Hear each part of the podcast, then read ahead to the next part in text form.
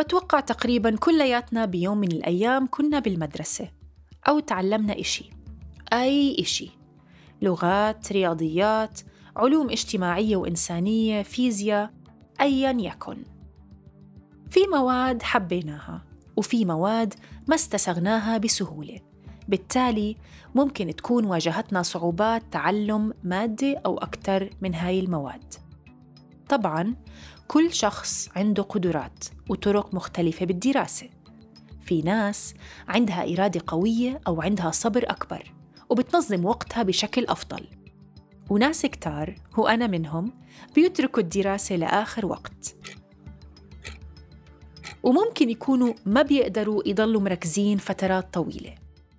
بس بكل الأحوال وبتوقع بتوافقوني على هذا الشيء من أجمل الأحاسيس اللي ممكن يحسها الإنسان هي لما بيفهم وبيستوعب فكرة بعد دراسة وقراءة وجهد.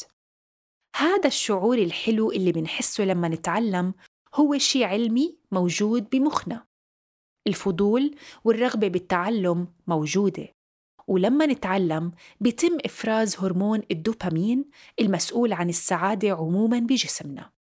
وبالتالي التعلم والفضول بيأدوا لمتعة حقيقية يعني الموضوع علمي ما عم نتخيل. نظام المكافأة هذا موجود عند الكائنات الحية وهو أحد الحوافز اللي بتخلي الكائن الحي يروح يدور على أكله وشربه مثلاً. بس عند الإنسان الموضوع أكبر من هيك بكتير. بيدخل نظام المكافأة ليشغل الفضول عند الإنسان ويخليه يتعلم لسنين طويلة لحتى يحس بالرضا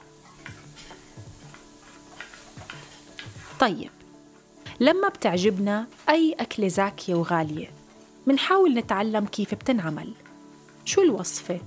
شو الخطوات اللي بتخلينا نعمل هالأكلة؟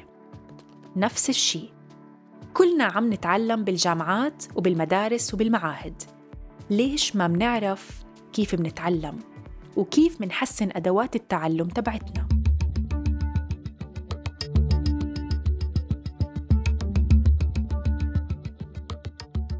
هاي الحلقة الثالثة من بودكاست مختصر مفيد ورح أكون معكم بالتقديم أنا سامي عايش. بهالبودكاست من إنتاج منصة صوت ومنصة إدراك رح نحكي عن مواضيع متنوعة معارف عامة عن هالعالم اللي بنعيش فيه ورح نحاول نقدم لكم مهارات مفيدة للتكيف معه وبحلقتنا اليوم رح نفوت على المخ ونسأل نحن كيف بنتعلم وكيف ممكن نتعلم بشكل أفضل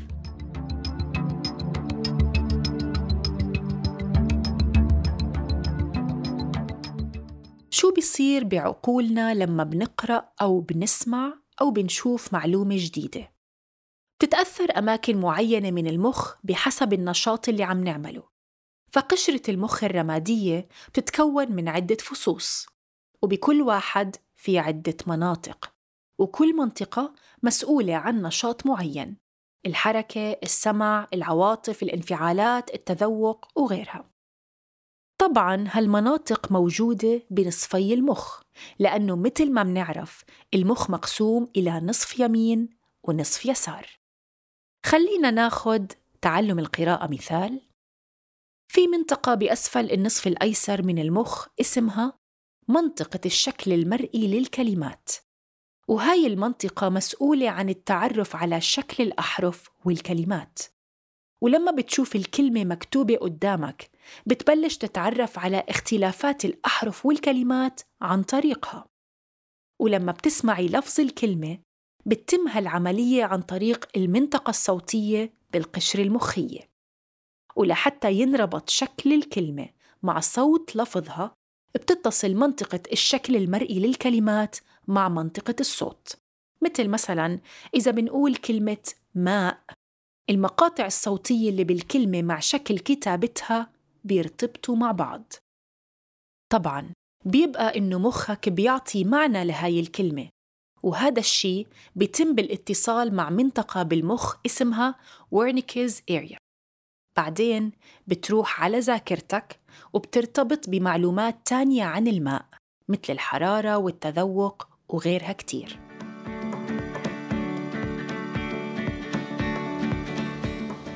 طيب نرجع لسؤالنا. كيف منتعلم؟ عملية التعلم تعتمد على تحركات المعلومات داخل الخلايا العصبية بحيث بتنتقل المعلومات مثل ما حكينا من منطقة لمنطقة بالمخ لحتى تتثبت وتتخزن. ونشاط التعلم بيكون بعز قوته بمرحلة الطفولة وبيخف مع تقدم العمر ابتداء من مرحلة البلوغ. لهيك كل ما التعلم بيصير أصعب علينا وإحنا كبار.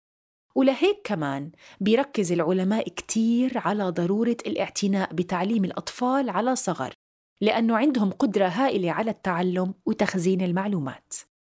مثلا تعلم عدة لغات على صغر بيساعد بتجاوز صعوبات كتير ممكن تتكون مع الوقت عند الطفل مثل اليابانيين اللي عندهم صعوبة بالتفريق بين اللام والراء. يعني ما بيلاقوا فرق بين جرى وجلى بالنسبة لهم نفس اللفظ. وممكن تجنب هالمشكلة من خلال تعلم لغة أو لغات تانية بسن صغير. والعلماء عملوا دراسات وتحاليل مخبرية مثلا على الفرق بين الأميين والناس اللي تعلموا القراءة ولقوا اختلافات كبيرة بعدة مناطق بالمخ لأنه المتعلم والقارئ بيكون في عنده نشاط كبير. وفي منطقة بمخه مثل ما حكينا مسؤولة عن المخزون اللغوي وأشكال الكلمات. وهو المسؤول عن إنه لما تشوف كلام مكتوب بالفارسي مثلا بتقول لحالك مباشرة هذا مو عربي. بيساعدك تتعرف على شكل الكلمات والأحرف. يعني بنقدر نقول إنه بيشبه القاموس بشكل أو بآخر.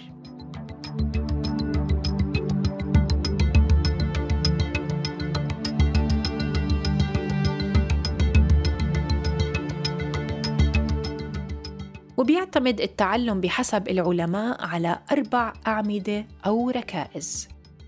الأول هو الانتباه والتركيز. عملية اختيار فكرة أو معلومة معينة لحتى تدخل لعقلنا وتنفهم ويتم استيعابها لأنه بدون الانتباه العقل ما بيعالج أي معلومة بشكل عميق. وبالتالي ضروري كتير نتعلم كيف ننتبه ونركز.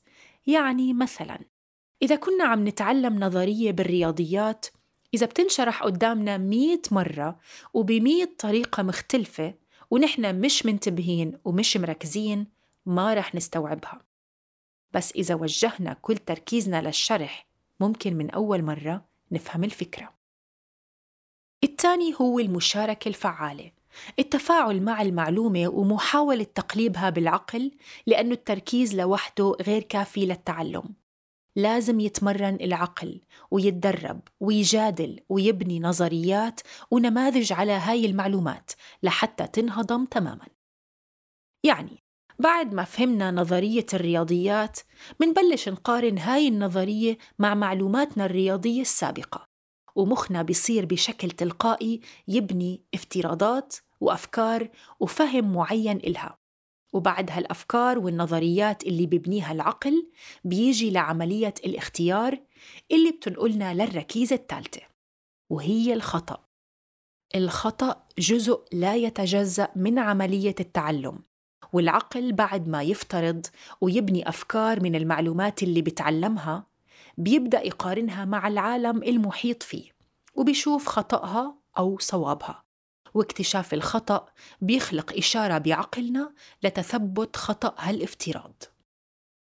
وبمثالنا نفسه تبع نظرية الرياضيات واللي لنفترض إنه هو نظرية فيثاغورس في علم المثلثات ممكن العقل يصير يفترض إنه طيب بلكي بيطبق على المستطيل مش بس على المثلث وبيصير يجرب كتير ويخطئ وهالخطأ بيخليه يتعلم الصح.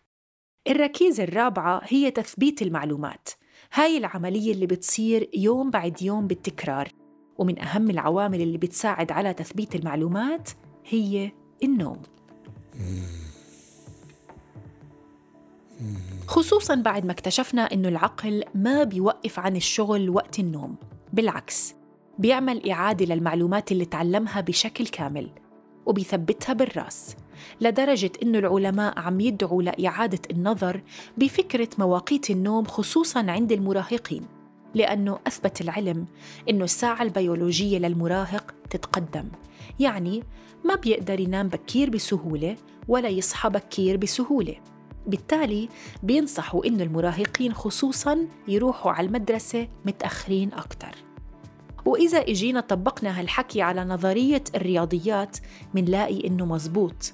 كل ما كررناها وحلينا تمارين أكتر وتدربنا أكتر كل ما تثبت المعلومات بعقلنا وصارت التمارين أسهل. ومنصير نجرب نحل إشي أصعب وأعقد ونتعلم ونفهم أكتر تماماً مثل الرياضة. منبلش برفع كم كيلو بالنادي ومع مرور الوقت والتدريب المتواصل منصير منحمل أوزان أكبر بكتير.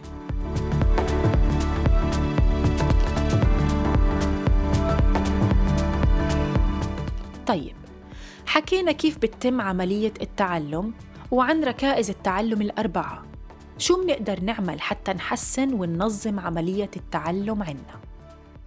في الواقع الخبراء بالتعليم بيقولوا إنه الناس بشكل عام بتتبع طرق تعلم متشابهة وأكيد كلياتنا واجهنا صعوبات بالتعليم باختصاصات معينة وبمراحل معينة يعني مثل درس فيزياء ما قدرنا نفهمه أو لغة مثل الفرنسي أو الألماني لقيناها صعبة وما عم تدخل براسنا. بس منقدر نقول إنه الناس عندهم طريقتين بالتفكير. الأولى بتعتمد على التركيز التفكير بتمعن والتانية بتعتمد على تفكير موزع ومسترخي ومتفرق. والتركيز والجهد فيه أخف بكتير. كيف يعني؟ يعني لما تكون عم تدرس ومركز كتير بالقراءة مثلاً بتتعب فبتطلع على البرندة لترتاح شوي وتفكر بإشي تاني أو حتى بالإشي اللي كنت عم تدرسه بس بدون تركيز. تفكير عام هيك على المرتاح. وبترجع للتركيز بعد هالاستراحة. طبعا هالحكي نظريا لأنه في كتير منا ما بيقدر يركز أصلا أو بالعكس بيجهد حاله بالتركيز وبيحس بالذنب إذا ارتاح شوي. مع إنه التعليم هو انتقال بين الاثنين شوي تركيز وشوي تفكير مسترخي. حتى إنه عباقرة مثل المخترع الأمريكي أديسون والرسام الإسباني سلفادور دالي كانوا بيستخدموا طريقة مبتكرة لما بيستعصي عليهم حل شي مشكلة أو تعقيد بشغلهم. مثلا الرسام الشهير دالي اللي بنشوف قناع مستوحى من شكل وجهه وشواربه بمسلسل لا كاسا دي بابيل الإسباني المشهور كان يركز كتير بالرسم ولما يوقف بمحل معين ما يقدر يتقدم فيه كان يقوم يتمدد على كرسي مريح ويمسك مفاتيح بإيده ويسترخي ويفكر برواق وبعد دقيقة ينام. ولما ينام يوقعوا المفاتيح من إيديه ويعملوا ضجة فيصحى ويرجع يكمل شغل بتركيز ويحل هالمشكلة.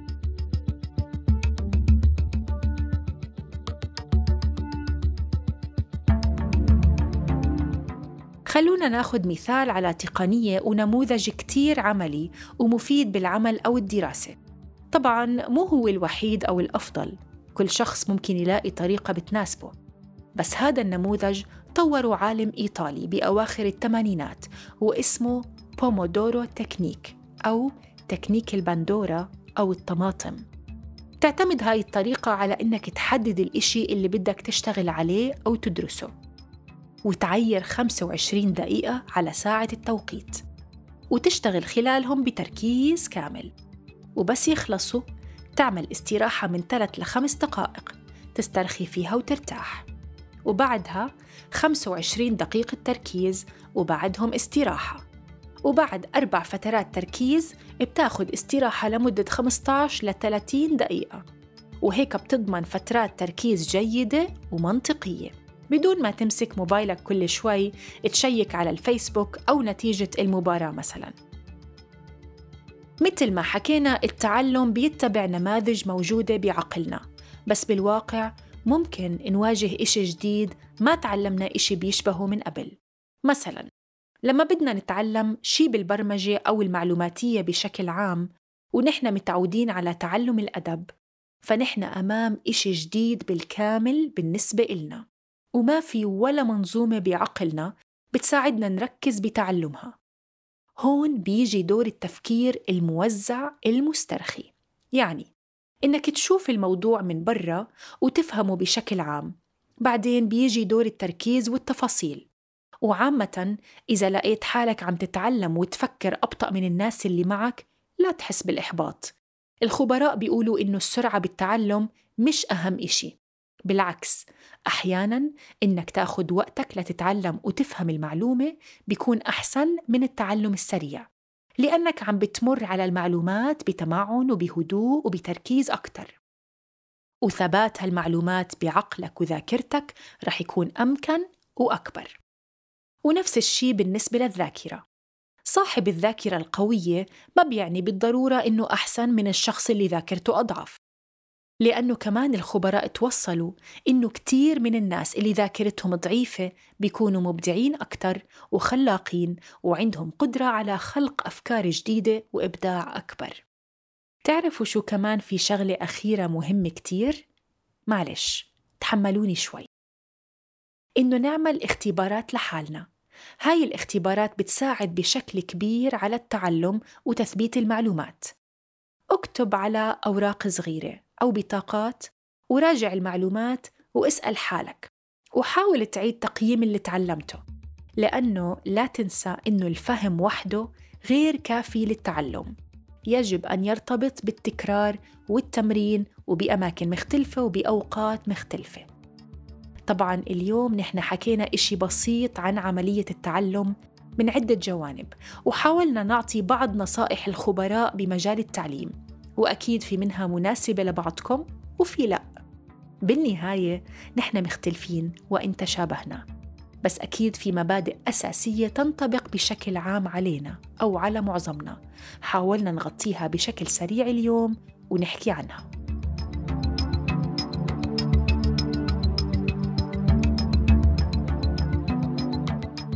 بودكاست مختصر مفيد من إنتاج منصة صوت ومؤسسة إدراك. كنت معكم في التقديم سامية عايش وبالكتابة والبحث بشر نجار وبالتحرير لما رباح وبالتصميم الصوتي حسان مهرة.